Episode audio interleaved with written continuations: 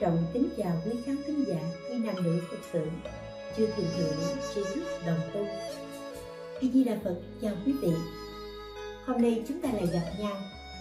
Vừa rồi chúng ta đã chia sẻ với nhau về vấn đề áp lực trong cuộc sống và áp lực đó dẫn đến nóng giận rồi gây thù kết oán lẫn nhau và mỗi người cần phải nhìn nhận để thay đổi và buồn xả xuống. Nếu như muốn hạnh phúc. Hôm nay chúng ta sẽ nói một vấn đề tiếp theo. Vấn đề này luôn tồn tại và chi phối chúng ta ở trong cuộc sống thường ngày. Đó là nói về tham lam. Trong kinh dạy, phật pháp tại thế gian, bất ly thế gian giác. Ly thế bích bồ đề du như cầu thố giác. Đây là phật pháp ở thế gian này, không thể lìa thế gian mà giác ngộ. Nếu như ai đó muốn rời xa thế gian để cầu bồ đề, thì cũng giống như tìm lông rùa, sừng thọ vậy. Người thế gian không thể cắt lìa cuộc sống xã hội này để mưu cầu hạnh phúc. Phải không các vị? Nếu chúng ta muốn có hạnh phúc, chúng ta cũng phải lăn xả ở trong cuộc sống này. Nhưng cũng là lăn xả ở trong cuộc sống mà có những người có hạnh phúc, còn có những người lăn xả trong cuộc sống. Rồi chúng ta lại bị cuộc sống này cuốn mình cuốn mình theo. Danh, lợi, được, mất, hơn, thua, vân vân. Và khi chúng ta đã bị cuốn theo, thì chúng ta không thể làm chủ được và không thể làm chủ được thì sẽ có đau khổ. Người tu tập cũng thế, không thể tách rời cuộc sống này để tìm cho mình bồ đề niết bàn, mà cũng phải ở ngay trong cuộc sống này, đối diện với cuộc sống này để tìm cầu giải thoát. Giải thoát đơn giản là không bị ràng buộc, như thế gọi là giải thoát nhưng cuộc sống thực tế thì sao? Thì ai ai cũng có tham lam, sân hận và si mê. Tham sân si luôn tồn tại trong cuộc sống của chúng ta, luôn tồn tại xung quanh chúng ta. Bạn có thể quay hỏi là mình có tham hay không? Bạn có tham hay không? Và chúng tôi, những người xuất gia cũng có tham hay không? Câu trả lời chắc chắn là có. Và có những người lại bào chữa là không, tôi tham nhưng mà tham thiện. Không phải tham ác. Nhưng xin thưa với các vị, đã nói đến tham thì thiện hay ác cũng là tham. Tuy nhiên, ở một phương diện nào đó, chúng ta làm chủ được nó, thì chúng ta vượt qua được người tham thiện nếu làm chủ được, cũng có thể có được an lạc giải thoát. Nếu như tham thiện mà không làm chủ được, thì chúng ta cũng bị cái tham thiện đó ràng buộc và khiến cho mình đau khổ, khiến cho mình trầm luân, lưu lạc. Tham sân si là cái nhân đau khổ. Con người mà bị tham sân si chi phối dẫn dắt đời sống của mình trong cách nghĩ trong cách nói, trong cách hành động. Đây là đời sống của kẻ mê. Nhưng cũng sống ở trong cuộc sống này, đối diện với tham sân si.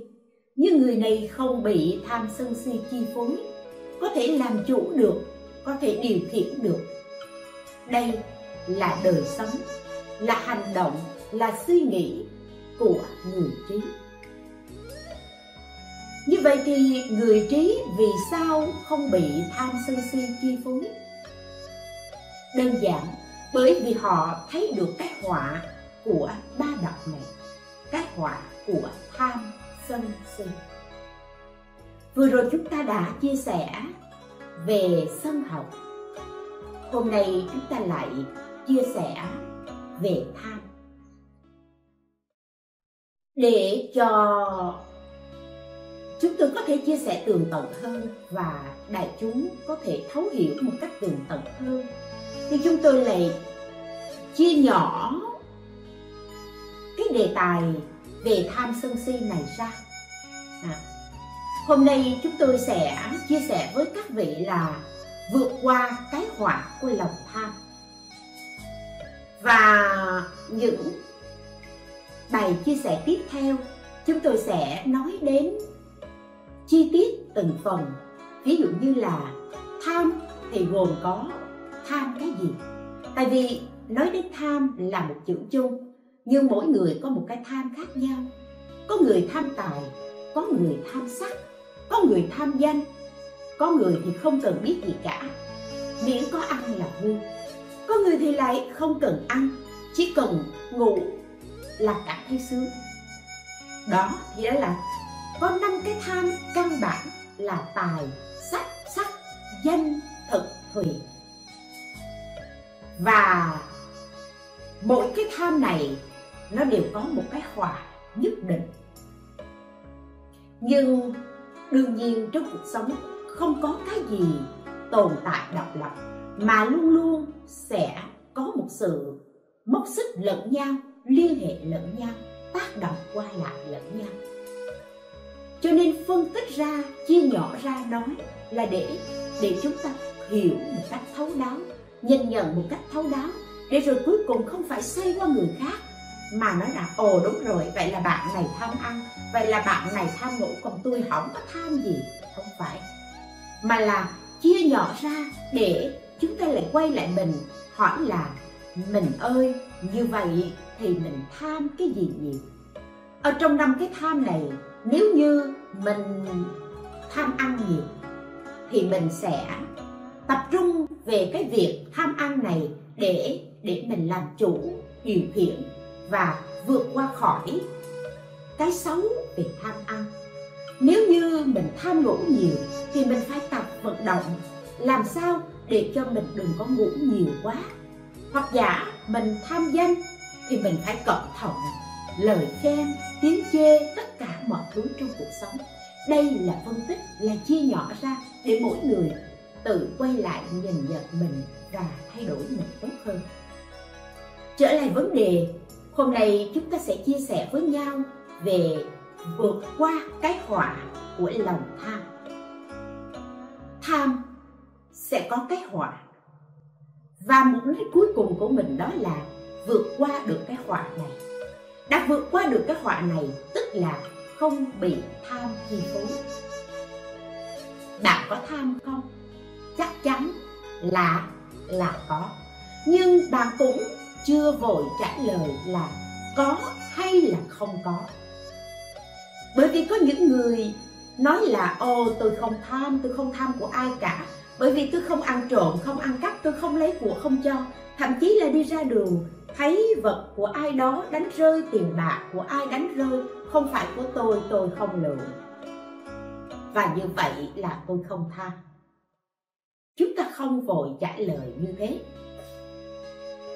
Mà là chúng ta sẽ quay lại hỏi lại là, vậy tham là gì? Trong những buổi chia sẻ chúng tôi vẫn đặt ngược lại vấn đề để hỏi và chẳng những ở trong những buổi chia sẻ. Mà là trong cuộc sống khi ai đó hỏi, chúng tôi vẫn đặt ngược vấn đề lại. Để làm gì? Đây là một cách hỏi để thảo luận, để mỗi người nhìn nhận vấn đề một cách thấu triệt hơn. Vậy tham là gì? Lúc nãy chúng tôi nói đó, có những người nói là tôi không tham và vì hành động không lấy của ai, không trộm cắp, thì cứ ngỡ là mình không tham.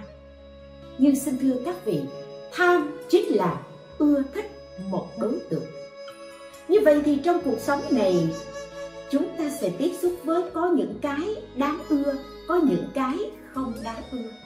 Có những cái đẹp, có những cái xấu. Và tất cả những cái gì đáng ưa, những cái gì xinh đẹp những cái gì khả ái, thì cái đó chúng ta sanh tâm, ưa thích. Cái gì không đáng ưa, cái gì không khả ái, cái gì xấu, cái gì gây tàn hại, cái đó chúng ta sanh một cái tâm là không thích. Và không thích tức là chúng ta từ chối nó. Vậy khi sinh tâm yêu thích thích một đối tượng, đó chính là tham. Mà từ chối một đối tượng, đó chính là là sân, mê mờ về một đối tượng, đó chính là si. Vậy tham chính là ưa thích một đối tượng. Và ưa thích một đối tượng, ở đây có những cái phần thô, có những phần bé, và có những phần chúng ta cũng không thể gọi nó là thô hay là bé, nhưng nó thể hiện ở một cái hình thức khác ở một cái cái cường độ ưa thích khác mà chúng ta nếu không để ý sẽ không nhận ra. Chúng tôi ví dụ, các vị đi chợ, ví dụ này phụ nữ sẽ dễ dễ dễ hiện tượng đi chợ dân sinh, các vị mua rau, mua thực phẩm ở một cái quầy bán hàng nào đó rồi các vị mua có thể vài chục ngàn có thể vài trăm ngàn mua xong rồi. Mọi thứ xong hết rồi các vị yêu cầu người bán hàng. Vậy cô thêm cho con mấy cọng hành đi. Người bán hàng vui vẻ thêm cho mình mấy cọng hành. À, người này hào phóng cho luôn mấy trái ớt luôn. Thế là mình rất vui. Đúng không? Nhưng ngược lại người bán hàng từ chối. Họ nói là không, bán không có lời. Bán như vậy là đã rẻ rồi. Trong cái phần bán hàng này là đã bớt rồi, cho nên họ không chịu thêm cho mình nữa. Tự nhiên mình cảm thấy không vui. Và mình cảm thấy không vui thì mình sẽ nói một một câu như thế nào? Buôn bán không thêm thì thì nằm đêm không ngủ. Miệng nói tay vớ, bất cộng hành, bỏ vào giỏ. Đó chính là tham. Bất cộng hành công khai trước mặt mọi người bỏ vào giỏ, nó chính là cướp công khai mà.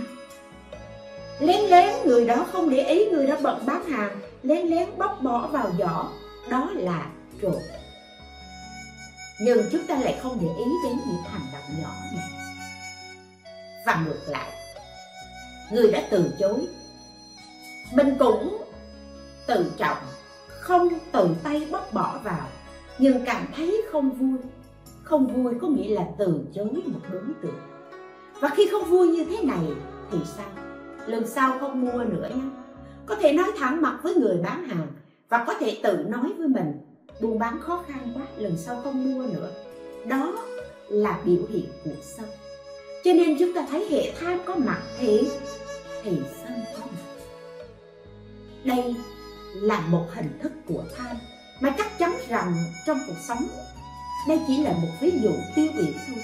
Mà các vị nhìn nhận vào cuộc sống và để ý những cái hoạt động của chúng ta chúng ta sẽ thấy chúng ta tham rất nhiều. Một ví dụ thứ hai, đó là hút thuốc. Để những người đàn ông có thể nhìn nhận. Chứ không mất công lại mắng ông nói, đúng rồi, mấy bà tham lắm, đàn ông không có tham thưa các vị, nó giống như là là một tham nó như là một cái một cái chất gì đó nó đang ở trong máu của chúng ta. Hay là nó giống như là máu ở trong cơ thể của chúng ta này. Chúng tôi ví dụ, một anh chàng đang hút thuốc. Nếu mà ngồi hút điếu thuốc, tận hưởng hết hà khói thuốc, bình thường thì không sao. Nhưng nếu có một người tới, nói là cho hút miếng. Thì thì người này đưa điếu thuốc cho cho bạn của mình. Và nếu nghĩ rằng mình sẽ không hút nữa, đưa luôn điếu thuốc cho cho người bạn này, thì anh này sẽ đưa điếu thuốc lên lên môi và và hít một hơi dài hơn hơi bình thường. Khi chúng ta hút hít một hơi dài hơn bình thường có nghĩa là tha. Ráng hít thêm một chút nữa. Đó chính là tham. Mặc dù cái tham này không hại ai, không hại người bên cạnh, nhưng ưa thích cái đối tượng đó, muốn chiếm hữu, muốn có thêm cái đối tượng đó, thì đây chính là tham. Hay là chúng ta đi chơi đi du lịch, đi ra ngoài thấy cảnh đẹp, chắc chắn là chụp hình bây giờ mỗi người một cái điện thoại hai cũng chụp hình cả. Hết giờ chơi rồi. Đoàn người ta kêu, hết giờ rồi, phải lên xe ngay. Và khi lên xe, bạn của mình nói nè tôi đi tới chỗ kia tôi chụp cái cảnh này đẹp lắm. Ôi, cảnh đẹp quá. Vậy thì để tôi tranh thủ, tôi tranh thủ tôi chạy tới đó, tôi phải chụp được một cái cảnh này và để cho mọi người chờ đợi. Đây cũng chính là tham hoặc giả vì hết giờ rồi, người này ý thức được cái sinh hoạt, tập thể sinh hoạt cộng đồng, cho nên người này không không bỏ đi. Lên xe, nhưng nghĩ tới cái cảnh của người kia chụp, sao đẹp quá vậy? Mà tại sao mình lại không thấy cảm thấy tiếc ở trong lòng?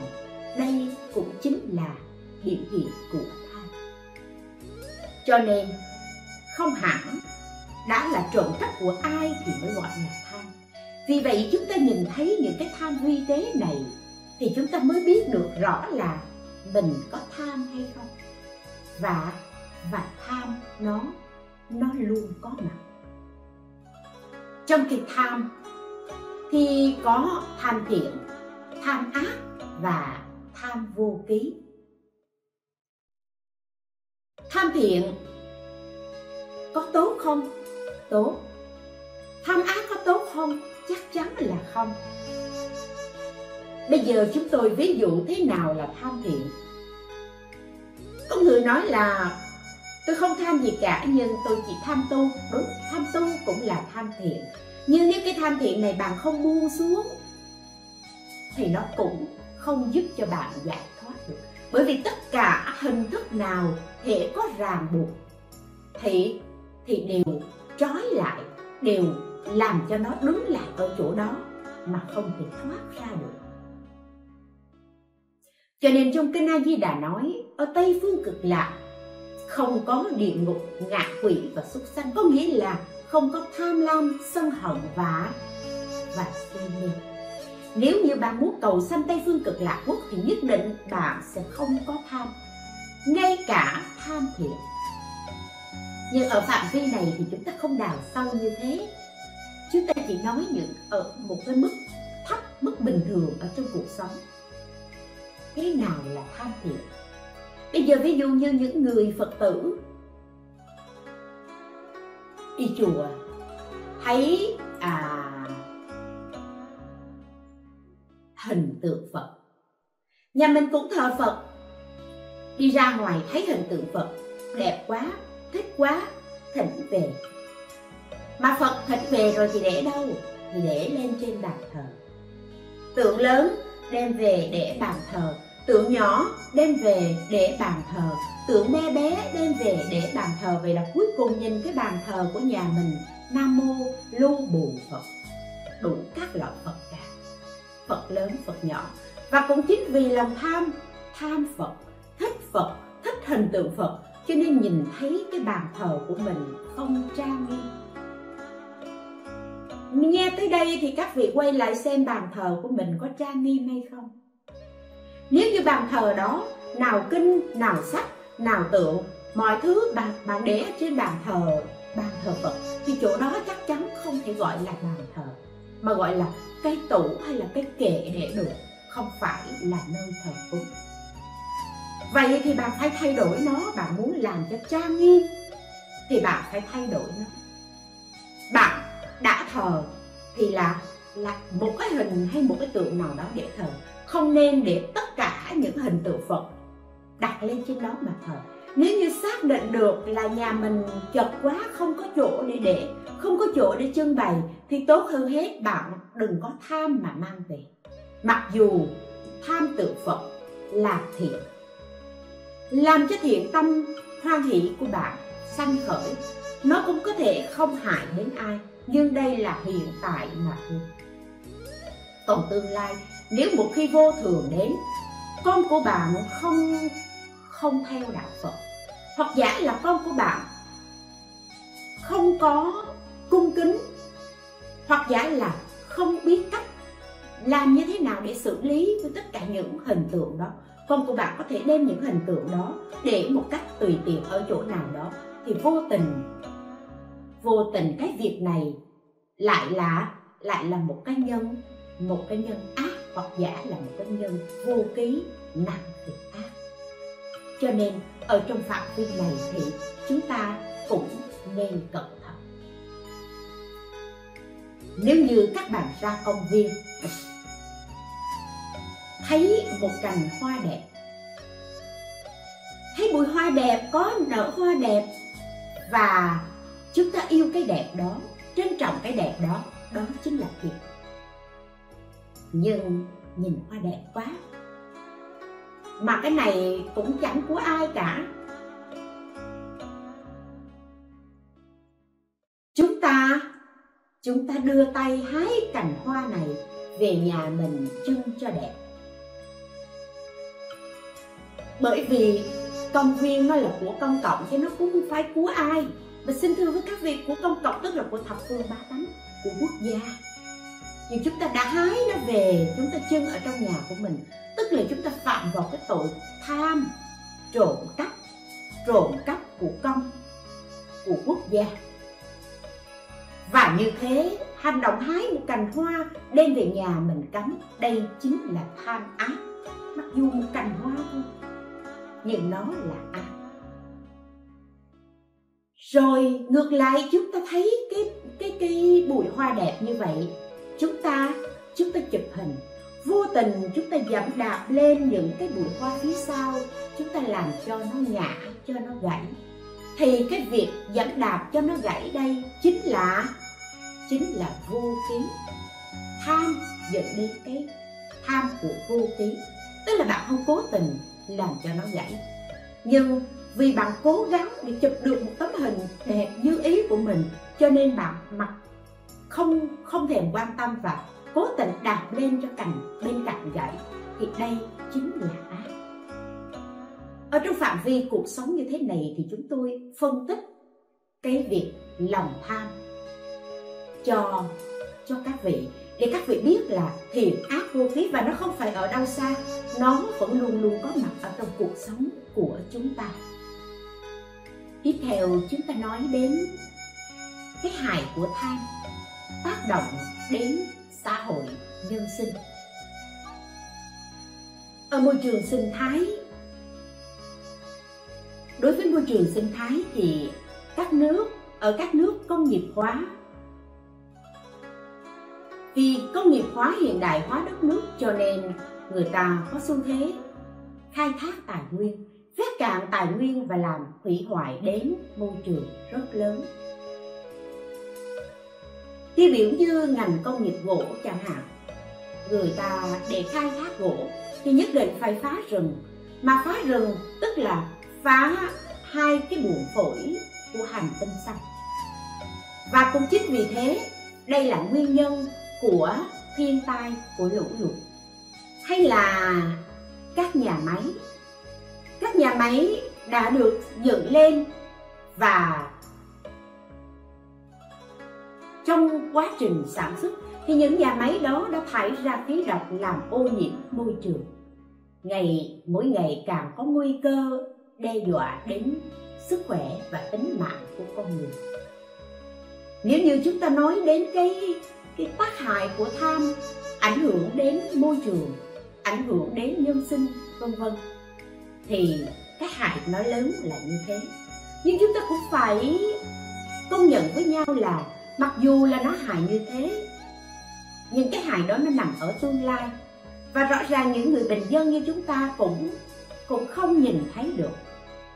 Hoặc giả là chúng ta cũng không quan tâm lắm để có thể thấy được mà cái chúng ta thấy được đó là hiện tại. Hiện tại tức là một nhà máy dựng lên sẽ có công ăn việc làm tạo điều kiện có công ăn việc làm cho dân chúng giúp cho đời sống kinh tế được cải thiện à, và những cái nhu cầu về vật chất được tăng trưởng vân vân. Thì đây là việc mà hầu như tất cả mọi người đều hưởng ứng. Cho nên ở trong phạm vi cuộc sống, giống như lúc đầu chúng ta nói, Phật pháp tại thế gian, bất ly thế gian giác. Thì chúng ta cũng không thể nói là, ồ, như vậy thì nó hại quá cho nên dừng lại, không làm nữa. Nhưng cũng có nước dừng lại, không làm. Tức là không bắt đầu để công nghiệp hóa, hiện đại hóa đất nước, giống như đất nước Bhutan chẳng hạn. Được xem là đất nước hạnh phúc nhất. Nhưng họ hạnh phúc vì sao? Vì họ không quan tâm, không chú trọng đến vật chất mà chúng ta đã đi theo một cái nguồn máy là chú trọng đến đến vật chất. Thì chúng ta không thể muốn có vật chất mà lại mà lại muốn có được cái sự an bình, không bị ô nhiễm môi trường hay là không tác hại đến những cái độc tố để tác hại đến cuộc sống của nhân sinh. Vì vậy, chúng ta phải chấp nhận hai mặt ở trên một vấn đề. Đó là chúng ta muốn công nghiệp hóa hiện đại hóa đất nước. À, thì thì chúng ta phải chấp nhận những cái hạn nhất định đi sau cái việc công nghiệp hóa hiện đại hóa ấy. Nhưng đã nói đến cái tác hại của lòng tham cái tham này không riêng ai cả. Nó nói chung nó là cái việc chung của một quốc gia. Và trong đó những người dân chúng ta cũng ủng hộ rất lớn. Thì chúng ta phải biết ở trong cái tác hại này, nó bị chi phối bởi cái tham, nhưng tham này nó có thiện, có ác và và có vô ký. Những gì nó giúp cho đời sống, đó chính là là thiện. Những gì nó gây tác hại cho đời sống, đó chính là là ác. Và có những cái, chúng ta không lường được hậu quả của nó. Khi hậu quả nó xảy ra thì đó nó chính là, đó chính là vô ký và chẳng những tác hại của lòng tham ảnh hưởng đến đời sống dân sinh, môi trường, xã hội, mà là gì? Nó còn ảnh hưởng đến đến gia đình, đến xã hội. Chúng ta đang chia sẻ ở cái cường độ là từ từ ngọn đi đến gốc. Và cuối cùng cái vấn đề chúng ta giải quyết là cái gốc của vấn đề hại của lòng tham đối với gia đình như thế nào? Trong kinh Bát Đại Nhân Giác Đức Phật dạy Đa dục vi khổ, sanh tử bị lao Tùng tham dục khởi, hiểu dục vô vi, thân tâm tự tại. Có nghĩa là thế tham muốn nhiều thì khổ Bao sanh tử nhọc nhằn, sanh tử bị lao. Chúng ta nhọc nhằn luân hồi sanh tử bởi vì tham muốn nhiều.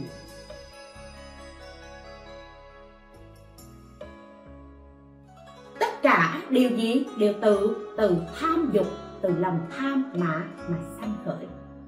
Người ít muốn biết đủ thiệu dục vô vi, ít muốn biết đủ thì thân tâm được tự tại. Như vậy, ít muốn biết đủ thân tâm được tự tại là việc mà chúng ta mỗi người có thể làm. Và chúng ta sẽ bắt đầu làm từ từ chính mình. Và đã làm từ chính mình thì tác nhân của chính mình tạo ra sẽ dẫn đến cái quả đó là gì? Bản thân mình hạnh phúc và gia đình của mình hạnh phúc. Trở lại đời sống gia đình thì để đáp ứng mọi nhu cầu về vật chất, cho nên con người phải nỗ lực phải đầu tắt mặt tối vất vả, hy sinh để để làm lụng, để tạo ra của cải vật chất. Vì chúng ta có những khi tự hỏi mình rằng tại sao lại phải vất vả, phải khổ cực đến như vậy? Và câu trả lời của chúng ta là, thôi kệ, ráng thêm chút nữa thì gia đình của mình sẽ được đầy đủ về phương tiện, về phương diện vật chất. Con cái của mình sẽ được đầy đủ hơn, vợ của mình cũng sẽ được sung sướng hơn và câu trả lời đó là chúng ta vất vả là vì gia đình của mình. Vì bản thân mình, vì gia đình của mình. Và chúng ta cũng có thể nói là tôi hy sinh bản thân vì cái gia đình này. Tuy nhiên con người rất khó thỏa mãn được những cái cái ước muốn, cái tham vọng của mình. Mà các vị phải biết, đời sống của chúng ta, tại sao có kẻ sang người người hèn có kẻ giàu người nghèo. À, có kẻ quyền thế có người không có oai thế. Sự sai khác này đó là gì? Là do sự chiếu soi quy luật nhân quả. Nếu như trước đây chúng ta chưa từng gieo nhân thì chưa từng được biết bố thí cúng dường mà chúng ta còn thường thường phá hoại người khác cản trở việc làm ăn của người khác thì cho đến bây giờ quay lại, thậm chí là gì miếng cơm đó, chén cơm đó đã đưa đến tay của mình rồi, mà cũng vô tình ai đó chạm vào cái tay làm cho chén cơm trên tay của mình rơi xuống. Cho nên, mặc dù chúng ta cố gắng, chúng ta nỗ lực, vất vả như thế, nhưng cuối cùng thì là gì? Chúng ta vẫn hai bàn tay trắng.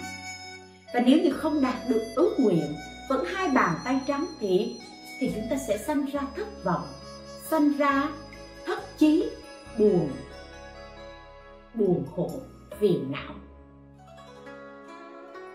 Và khi chúng ta rơi vào cái tình trạng như thế thì chúng ta thường hay là gì? Than trời trách người. Trời, ông trời thật là bất công. Tại sao kia nó ở ác vậy? Mà nó lại cứ giàu lên, còn mình ăn hiền ở lành như vậy. Mình chí thú làm ăn như vậy mà tại sao mình cứ làm mãi làm mãi mà chẳng có tiền? Không phải là mình làm không có tiền, mình làm có tiền. Nhưng mà tiền nó vô cửa trước, nó chạy ra cửa sau. Nó vô một, nó chạy ra hai, ba. Cho đến khi chúng ta cứ còng lưng trả nợ trả nợ xong cứ nghĩ là việc này nó xong rồi thì mình sẽ có được một số tiền cuối cùng. Nó cũng có chuyện để để nó chạy ra. Có một người phật tử đã đến chia sẻ với chúng tôi rằng khi cô ấy làm kinh doanh kinh doanh thì bị người ta lừa và người ta lừa để đến cuối cùng là làm gây ra nợ nần, mất hết tài sản. Sau đó trở về chăn nuôi nuôi lên một bầy heo, mấy chục con đến khi xuất chuồng rồi. Dự định đến ngày xuất chuồng. À thì trục trặc cái gì đó chưa bán được. Rồi bỗng trong đêm đó, ai đó đã đến đã thuốc như thế nào làm cho nguyên một bầy heo chết hết. Thế là cứ ngỡ là mình sẽ có được một số tiền rất lớn, nhưng cuối cùng thì bầy heo chết hết, trắng tay và nợ vật hoàn nợ nếu như không hiểu đạo lý nhân quả, chúng ta có thể than trời các người tôi đã làm gì làm gì. Nên tội, mà người ta lại hại tôi như thế. Ông trời lại đầy đọa tôi như thế. Nhưng thật ra, cái gì cũng có nguyên nhân, cũng có nhân quả cả. Trước tiên chúng ta phải nói là người ta nhìn thấy mình có tiền cho nên người ta ganh tị. Vì đâu phải tự nhiên người ta ganh tị, nhất định phải có nguyên nhân và nguyên nhân đó là gì? Mình đã từng gieo cái nhân ganh tị này, cho nên bây giờ mình phải hưởng cái quả ganh tị đó. Nhưng nếu hiểu được như vậy, thì không có gì đáng nói. Mà đa phần chúng ta đều đều không hiểu. Không hiểu được quy luật nhân quả này, cho nên dàn vặt, cho nên đau khổ, thất vọng. Có những người cũng đầu tắt mặt tối, làm lụng. Và may mắn, có được tài sản có được nhiều tài sản. Chúng ta biết là khi ở trong việc làm ăn 99% là sự nỗ lực, còn một phần trăm là sự sự may mắn. Giống như chúng tôi chia sẻ đó, người đó đã nỗ lực nuôi lên một bầy heo. Đến khi xuất chuồng như vậy, đó là 99% là sự nỗ lực. Nhưng cuối cùng, cánh cửa may mắn đã không mở ra. Cánh cửa tai họa mở ra và cánh cửa may mắn nó khép lại. Người ta hại làm cho nguyên cả bầy heo nó chết hết. Cho nên sự nỗ lực 99% cũng không còn nữa. Như một người có phước, ngoài 99% về sự nỗ lực đó, người ta còn có một phần trăm may mắn. May mắn, luôn mỉm cười với họ. Cho nên trong công việc làm ăn, họ thuận bường xuôi gió. Có được của cải vật chất và khi đã có được của cải vật chất rồi thì là sao? Phải lo phải lo giữ gìn. Cho nên người giàu có cái khổ của người giàu. Người nghèo có thể, trong nhà mình nghèo quá chẳng có gì cả thì cũng chẳng lo trộm nó đến viếng mình. Nhưng nếu như trong nhà mình có một chút tài sản thôi, thì nhất định mình phải lo lắng, phải biết giữ gìn chúng ta ví dụ như đi hai chiếc xe thôi, hai chiếc xe hơi. Một chiếc xe, một chiếc xe rẻ tiền và một chiếc xe xịn, chiếc xe mắc tiền. Chiếc xe rẻ tiền chúng ta có thể đậu ở một cái chỗ nào đó và để đó đi, cũng không sao cả. Nhưng nếu như chạy xe mắc tiền quá, đậu xe và bỏ xe ở đó không có người trông mà bỏ đi không dám đâu nha. Trộm nó đến nó bẻ kiếm xe. Mà nó bẻ kiếm xe đồng nghĩa là gì? Là mất tiền. Cho nên, có tài sản thì cũng có cái lo của tài sản đó là phải lo phải lo giữ gìn phải sợ mất mát. Và như thế cũng là cái khổ. Trong kinh đức phật nói, do mình có tài sản hay mình muốn có tài sản lạc thú, mà cha con tranh chấp, vợ chồng chia tay, gia đình ly tán, con cái bơ vơ khốn khổ bạn bè thì hãm hại nhau anh em kiệt cáo nhau dối trá lừa gạt vân vân. Mọi thứ bi kịch của cuộc đời xảy ra. Và cũng vì lòng tham mà mà những người làm việc có thể là thục kết à, có thể là chiếm đoạt tài sản lường gạt lẫn nhau để cuối cùng đi đến cái hại cái kết quả của lòng tham cái hại đó là rơi vào rơi vào vòng lao lý. Về cá nhân do thiếu ý thức và tham đắm dục lạc mà con người lại lại lao lao vào cái vòng xoáy của hưởng thụ ngũ dục lạc, đưa mình đến đời sống xa hoa, trụy lạc. Và và lao vào như là nhậu nhẹt, say xỉn, rượu bia, thậm chí sử dụng những chất kích thích heroin hay là đi đến con đường trụy lạc của phim ảnh đồ thị vân vân, để thỏa mãn cho cái ước muốn của mình, cái lòng dục của mình. Sự biểu hiện của tham đắm dục là ấy rất là rất là đa dạng, phong phú. Nó có mặt ở trong cách nghĩ, cách làm việc và ngay cả lời nói của chúng ta cái vì nhìn nhận một người khi người ta mở miệng ra nói lời nói của người ta mình biết họ là con người như thế nào. Con chim một con chim quý khi nó cất tiếng kêu người ta có thể biết được nó là loài chim quý hay là chim bình thường.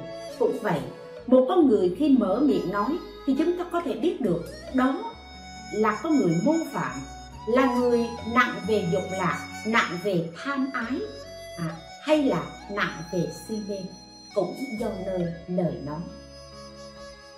Cách làm và cách nghĩ, cách nói năng, đó là nguyên nhân mà thể hiện lòng tham của con người và nó chi phối chúng sanh.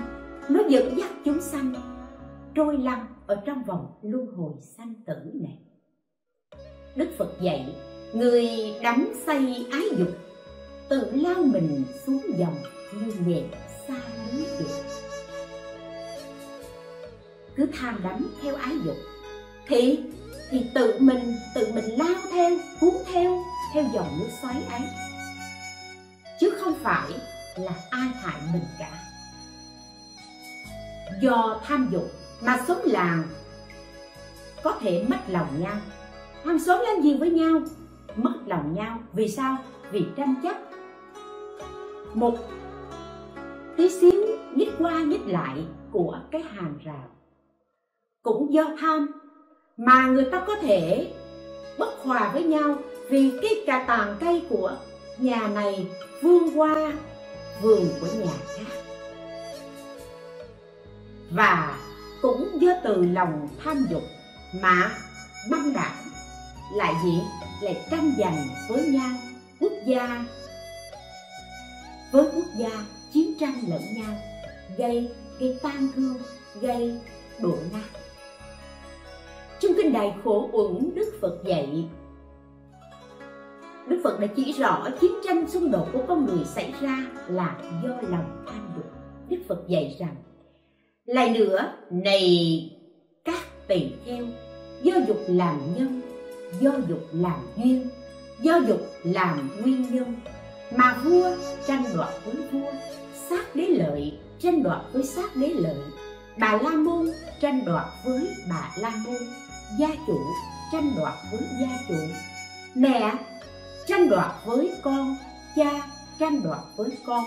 Con, tranh đoạt với cha mẹ. Anh em, tranh đoạt lẫn nhau. Họ đã bắn nhau bằng tên đâm nhau bằng dao, bằng dáng. Họ chặt đầu nhau bằng kiếm. Họ đi đến tử vong, đi đến đau khổ, gần như tử vong đây là lời kinh trong đại khổ uẩn mà đức phật nói vào thời xưa. Nếu như ở thời này thì đức phật sẽ nói thêm, cũng do tranh giành, chiếm đoạt lẫn nhau, mà cha con, chồng vợ, mẹ con, anh em dẫn nhau ra tòa để kiện cáo. Cũng do tranh giành, chiếm đoạt lẫn nhau mà người ta biêu xấu nhau trên mạng xã hội. Người ta người ta hại nhau người ta tàn hại nhau, làm đau nhau bằng cái búa nhiệt lửa hay lòng tham muốn càng mạnh, thì thì chấp ngã chấp thủ càng lớn.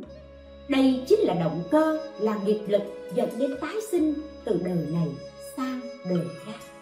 Như vậy thì cội rễ của mọi tệ nạn xã hội như bạo hành, ma túy, xung đột, trộm cướp chiến tranh vân vân đều xuất phát từ lòng tham.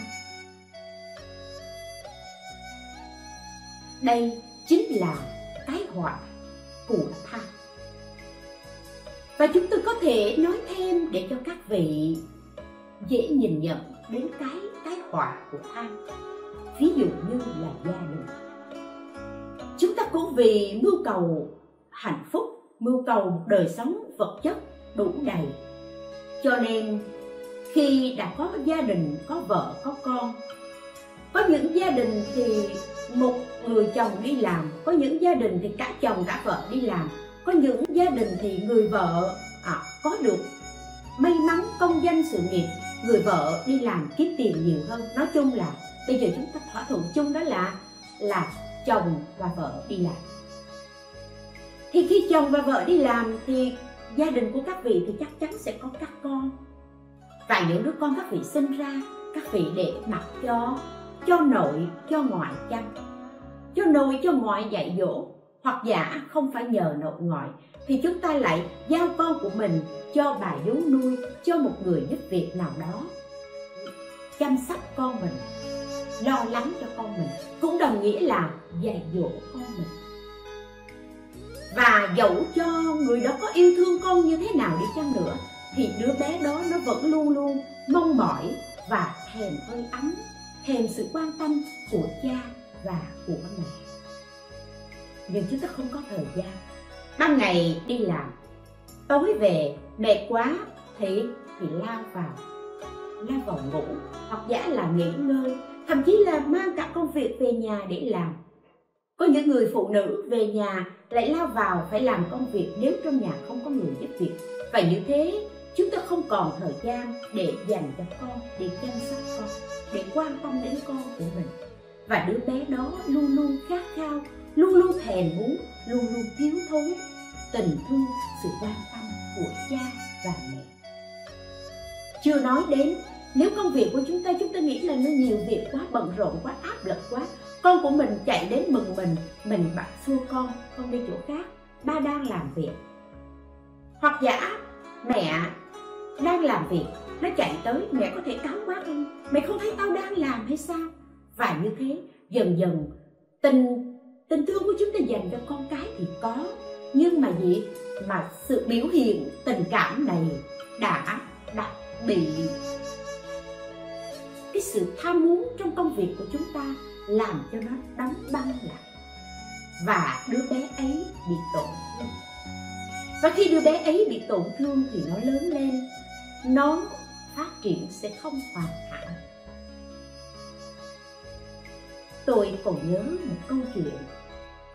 Thằng bé, một hôm đến chỗ ba của nó đang làm việc. Nó hỏi, ba ơi, ba đang làm gì? Ba nó nói, ba làm việc nó hỏi, vậy một tiếng đồng hồ của ba làm việc được bao nhiêu tiền? Ba nó nhìn nó và nói, con bận tâm làm gì? Con chỉ cần lo học là được rồi. Còn việc tiền bạc, để đó ba lo. Ba sẽ lo đầy đủ cho con. Thế là thằng bé vào bên trong, nó ôm ra một con heo đất. Nó ngồi, nó đặt con heo đất, nó lượm những đồng tiền mà nó để dành trong con heo. Nó đem tới, nó đưa với ba cho ba nó. Và nó nói rằng, ba, bấy nhiêu tiền đây?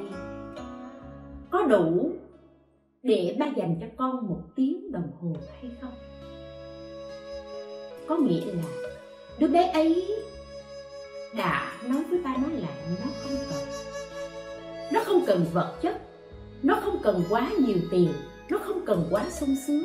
Mà nó chỉ cần ba nó quan tâm với nó. Ba nó để ý với nó một chút thôi. Nhiều lắm là một tiếng đồng hồ thôi. Hoặc giả dù có ít hơn như thế nữa, nhưng vẫn làm cho nó ấm áp. Và tình cảm ấy sẽ giúp cho nó trưởng thành một cách hoàn hảo hơn. Nếu như các bạn không ý thức được điều này, thì tiền bạc các bạn có tìm, có làm, có tạo ra nhiều bao nhiêu các bạn có nhà cao cửa rộng bao nhiêu thì đến khi đạt được những ước muốn mà mình có, quay lại các bạn đã mất con của mình rồi. Bởi vì lúc đó trái tim nó chưa chai đá, nó có thể còn biểu hiện. Còn thể hiện bằng cách hành động, bằng ngôn ngữ, bằng cử chỉ, và nó còn trong mong nhưng cũng đến một ngày nào đó, sự trong mong trong mong chờ đợi cha mẹ của nó đã mỏi mòn, nó không còn muốn trông đợi nữa cảm xúc của nó đã bị chai đá rồi. Và sự có mặt của cha mẹ nó có hay không có cũng không quan trọng. Lúc đó các vị đừng trách tại sao con của mình lại vô tâm, lại bất hiếu. Và các vị sinh ra một đứa con nuôi nó lớn lên nhưng các vị đã không dạy dỗ, trưởng dưỡng cho nó thành người, mà các vị đã vô tình biến nó thành một con robot trong tay của các vị. Không trách được nó. Đây là cái hại căn bản. Do lòng tham, do không biết đủ, mà chúng ta đã đẩy gia đình mình đến vực thẳm của đau khổ, của bất hạnh, của chia rẽ, của phân ly. Nếu biết được mối hại như vậy thì chúng ta có thể dừng lại mối hại này hay không? Dừng lại được hay không? Nếu như các bạn muốn biết là mình có dừng lại hay không, thì chúng ta sẽ hỏi là nguồn gốc của cái họa đó từ đâu?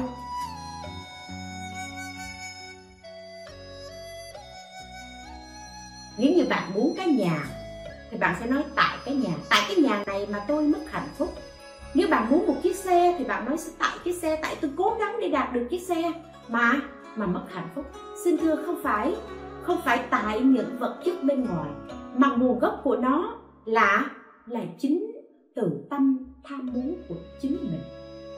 Trong các pháp, tâm đứng đầu, tâm làm chủ, tâm tạo tác, nếu nói, suy nghĩ hay hành động với tâm niệm bất thiện thì sự đau khổ sẽ theo ta như bánh xe lăn theo chân con vật kéo xe cùng thế trong các pháp tâm đứng đầu tâm làm chủ tâm tạo pháp, nếu nói hay hành động với tâm niệm thánh thiện thì thì sự an vui hạnh phúc sẽ theo ta giống như như bóng theo vậy như vậy thì trong các pháp tâm đứng đầu tâm làm chủ nếu bạn suy nghĩ vì tham dục, cái ước muốn của bạn cũng bởi dục làm chủ, bởi sự tham muốn làm chủ, muốn cái này, muốn cái kia, và cái muốn đó không biết dừng lại, thì cái muốn đó nó không còn là phương tiện, mà nó chính là mục đích sống, nó chính là cứu cánh của các vị, và các vị bị nó bị nó làm chủ, bị nó dẫn dắt. Chúng ta trở thành nô lệ của nó cho nên nó bắt đầu từ tâm ô nhiễm môi trường, hủy hoại môi sinh, ô nhiễm xã hội cũng bắt nguồn từ từ nội tâm của con người bị ô nhiễm. Cũng vậy, mọi ước muốn của mình và mình cố gắng để đạt được, để tạo ra, nhưng nó cũng bắt nguồn từ từ tâm. Và đó, tâm chính là nguồn gốc gây ra mọi phiền não, mọi khổ đau của con người trong cuộc sống này. Vậy thì chúng ta nên làm gì để có thể hạn chế được cái khổ? Do lòng tham dục này, chúng ta nên làm gì để có thể vượt qua cái khổ? Do lòng tham tác động. Chúng ta thường nghe nói, lòng tham không đáy. Một cái bao mà không đáy thì chúng ta bỏ vào bao nhiêu, nó cũng không đầy cả, nó lọt mất và người đó chỉ nhìn ở cái miệng bao mà quên mất là chúng ta cần phải buộc cái đáy lại. Buộc cái đáy bao lại thì là, thì nhất định nó sẽ đầy. Nhưng chúng ta vẫn không quan tâm đến cái đáy mà chỉ để ý đến cái miệng thôi thì bao nhiêu cũng không đầy cả. Tất cả các pháp do tư tưởng sanh. Trong các pháp, tâm đứng đầu, tâm làm chủ, tức là tức là do tâm do tâm tức là tư tưởng, ước muốn của mình mà sanh khởi. Vậy thì hãy bắt đầu kiểm soát tư tưởng không đáy của chính mình. Kiểm soát cái tư tưởng mà không thỏa mãn ấy, nó như là bệnh. Và muốn chữa bệnh thì cần phải có thuốc. Cũng vậy, để kiểm soát hành vi, tư tưởng của lòng tham không đáy thì chúng ta cần phải kiểm soát nó bằng phương pháp, bằng một liều thuốc trị bệnh, đó là hiểu dục tri thức, tức là ít muốn biết đủ. Đức phật dạy, người biết đủ, tuy nghèo mà giàu, người không biết đủ, tuy giàu mà nghèo. Chúng ta nhìn giàu nghèo, chúng ta nói, ô, bà đó giàu quá. Chúng ta nhìn thấy một người này không có gì cơm ăn, mỗi ngày chỉ lo đủ cơm ăn trong ngày. Nếu ngày hôm nay không làm mà mà ngày mai có chuyện gì thì có thể không có ăn thì chúng ta nói, người này nghèo rớt mồng tơi. Nhưng xin thưa, giàu nghèo chúng ta cũng không thể nhìn về hình thức bên ngoài mà chúng ta nói. Giàu, đối với chúng tôi thường nói. Chúng tôi thường hay nói là, ôi, kệ đi, cứ cho đi, đằng nào cũng lỡ giàu rồi. Cho nên, giàu thêm một chút nữa cũng không sao tại sao giàu mà lỡ giàu? Đó là một cách nói đùa thôi. Nhưng đó là cái tâm của chúng ta đã đã đã yêu thích ở trong cái việc muốn cho rồi. Cho nên cứ cho thêm đi để có hạnh phúc, không sao cả. Nhưng có những người rất giàu, nhưng để chia sẻ với người khác không phải dễ. Và vì không thể chia sẻ thì họ chính là người nghèo. Cho nên có thể chia sẻ, đó chính là người giàu người giao là người biết đủ. Ăn rau cũng thấy đủ. Người không biết đủ ăn thịt, ăn cá xương hào hại vị, đầy trên nhưng vẫn không thấy ngon, không thấy đủ. Đó là người nghèo. Và chỉ cần chúng ta biết đủ, thì chúng ta là người giàu. Biết đủ thì nằm ở dưới đất, cũng cũng thấy sung sướng mà không biết đủ thì dẫu nằm ở thiên đường, cũng không vừa ý. Cho nên chúng ta chỉ cần biết đủ và việc biết đủ này thì ở trong mọi mọi hoàn cảnh, mọi sinh hoạt, mọi suy nghĩ, các vị chỉ cần sắm một cái thắng, tự thắng cái lòng tham dục của mình lại, gọi là biết đủ và biết dừng lại, đó chính là biết đủ và biết đủ thì thì có hạnh phúc. Người biết đủ là người giàu thứ hai là chúng ta phải tin nhân quả tổ phước. Có cầu, nhất ẩm nhất trác dài do tiền định. Một bữa ăn, một ngụm nước uống cũng đều cũng đều do tiền định. Tức là trước đây chúng ta có biết bố thí, biết cúng dường, biết tu phước, thì đời này chúng ta sẽ được cái quả báo sung sướng, giàu sang, thuận bường xuôi gió. Trước đây chúng ta đã tạo cái nhân, bỏ sẻn, tham lam và tàn hại, thì bây giờ chúng ta phải chịu cái quả báo là gì? Là nghèo khổ và thường bị người chặn cái con đường tiến thân. Về công danh, về sự nghiệp, về tài lợi của chính mình. Cho nên, hãy quay lại tin nhân quả, biết được nhân quả, và muốn biết nhân đời trước, phải xem quả đời này. Quả đời này, mình nghèo khổ như vậy, biết được nhân đời trước, cho nên hãy cố gắng tạo một nhân tốt đừng có tham trời trách người. Cũng đừng vì thế mà sanh tâm hiềm hận mà gầy gây nên những cái ác niệm, những ác hạnh. Và muốn biết quả đời sau thì hãy xem cái nhân hiện tại. Nhân hiện tại, bạn có sẵn sàng chia sẻ hay không? Bạn có hoan hỷ hay không? Bạn có bằng lòng với cuộc sống của mình, ít muốn biết đủ hay không?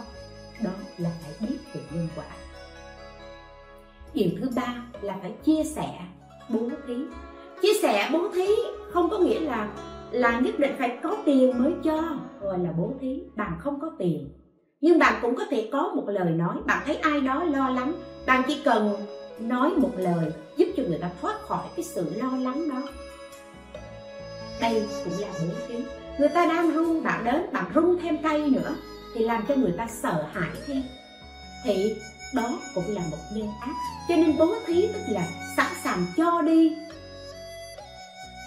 Mà không những về tài sản ở bên ngoài. Nếu tài sản không có, chúng ta sẽ cho đi một chút thời gian của mình. Cho đi một lời nói của mình. Cho đi một cử chỉ quan tâm chăm sóc của mình. Đó cũng chính là là bố thí.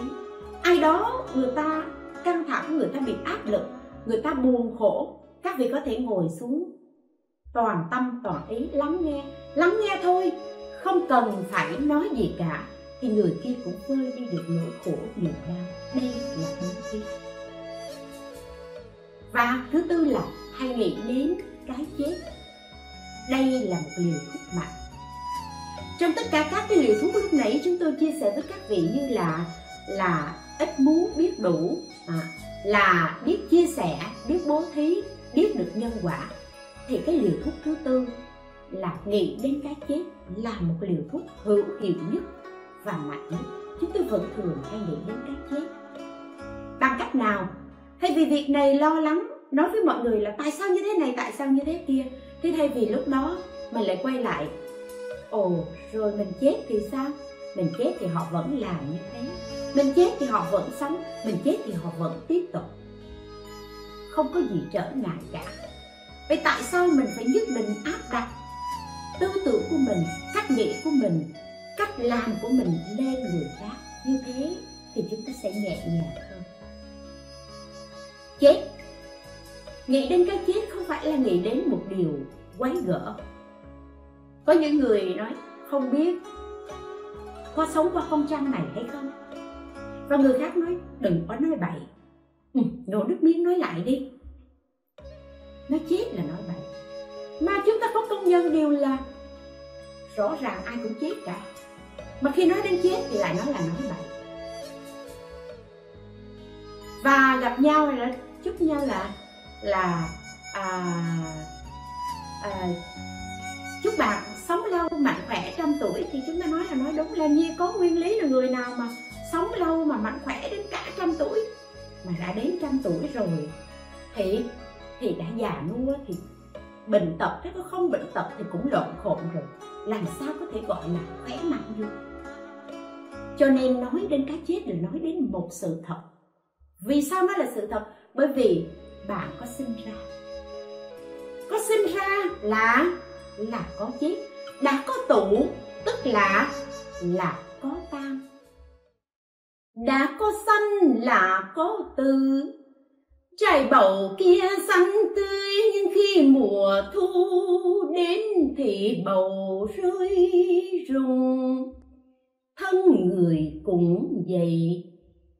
Khi vô thường rêu gọi, ta chỉ còn lại đông xương màu lông hạt nằm chơi với trên lòng đất lành tôi phước trần gian có trốn được bao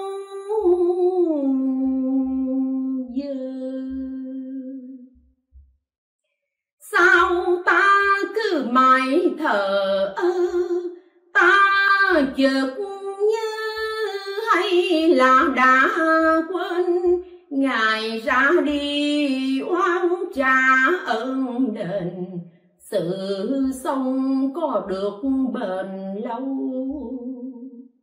Thân dù trang hoàng, lòng lạc đến đâu, khi hư hoài càng khổ càng sâu bị ai ao nào kiếp người, nếu đi về các bụi trầm luôn thì chúng ta nghĩ đến cái chết. Thì chúng ta biết được rằng có cố gắng, thân dù trang hoàng lộng lạc đến đâu, càng trang hoàng cho nó, càng yêu thương nó, càng say đắm nó, thì khi nó chết đi, khi nó hư hoại, càng khổ, càng sầu. Trong đời sống, chúng ta cũng vì tham đắm, vì tham dục, cứ mãi chạy theo danh vọng, chạy theo vật chất. Tạo nên ân oán tình thù ở trên cuộc đời này. Để rồi, cuối cùng, chúng ta nhắm mắt xuôi tay, mọi vật chất ở thế gian đều đều để lại, không mang theo được bất cứ cái gì. Nhưng cái niệm ân oán tình thù ấy, chúng ta lại tiếp tục mang nó theo, đi đến đời sau, để lại bắt đầu đền ơn, báo oán, đòi nợ và trả nợ cho nhau. Như vậy thì vui cũng sống, buồn cũng sống, hạnh phúc cũng sống, đau khổ cũng sống. Tại sao các bạn không buông xuống bớt cái lòng tham, ít muốn biết đủ để cho mình có sự an lạc, thảnh thơi để mình vui sống trong từng hơi thở, trong từng bước chân an lạc? Quán chiếu, như thế, suy niệm như thế rồi thì thì nhất định chúng ta sẽ vượt qua được cái họa của lòng tham. Nhận biết rõ được cái họa của lòng tham. Và và chúng ta ý thức được rằng hạnh phúc không ở đâu xa, mà hạnh phúc sẽ có mặt ngay trong từng hơi thở chánh niệm. Chỉ cần chúng ta biết đủ, chỉ cần chúng ta ý thức được rằng mình sẽ chết hơn cũng chết, thua cũng chết, vinh cũng chết, nhục cũng chết. Vậy thì bo bo, để cố giữ, để làm gì? Tại sao không buông xả? Tại sao không chia sẻ? Tại sao không buông xuống mọi hiềm hận để cho cuộc sống của mình có được hạnh phúc hơn. Và khi nhắm mắt xuôi tay, chúng ta ra đi thanh thản. Đối với trên cuộc đời này, những gì cần làm, chúng ta đã làm. Trong mỗi ngày, chúng ta luôn luôn nỗ lực và sống trọn vẹn một ngày.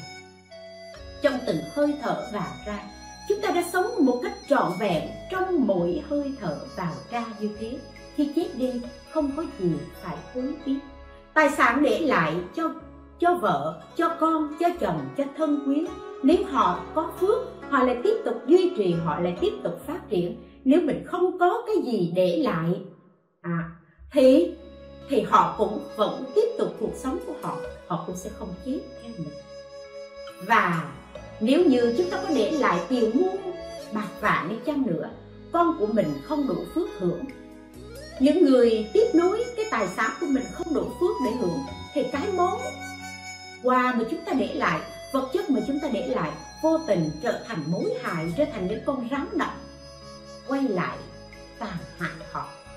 Cho nên mỗi người chỉ cần chỉ cần sống tích cực.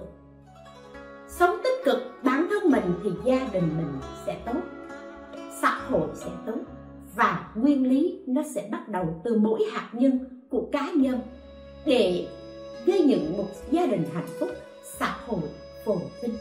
Mong là buổi chia sẻ hôm nay, chúng ta sẽ, mỗi người sẽ có một cảm nhận riêng, một cái nhìn riêng, và chúng tôi vẫn tin tưởng các vị sẽ thấy được hạnh phúc ngay ở trong hiện tại theo cách nhìn, cách nghĩ, cách cảm nhận của mình, để các vị có được cuộc sống trọn vẹn, không uổng phí một kiếp làm người, để các vị có thể mang lại hạnh phúc cho gia đình mình, cho xã hội của mình bằng sự hạnh phúc của chính mình, lan tỏa.